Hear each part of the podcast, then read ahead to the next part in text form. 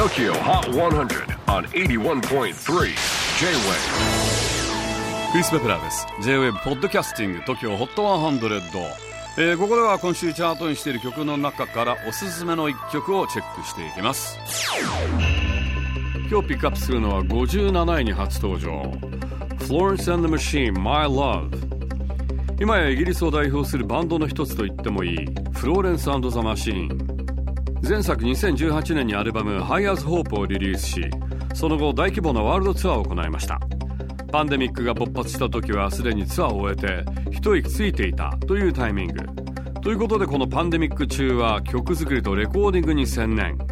通算5作目のスタジオアルバム「ダンスフィーバー」を5月にリリース予定です。ボーカルのフローレンス・ウェルチはアルバムの制作中ダンシングマニアに興味を持ったそうです。このダンシングマニアとは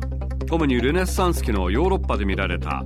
人々が突然踊り出しその踊りが感染して死ぬか踊り疲れるまで止まらない社会現象のことを言うそうです。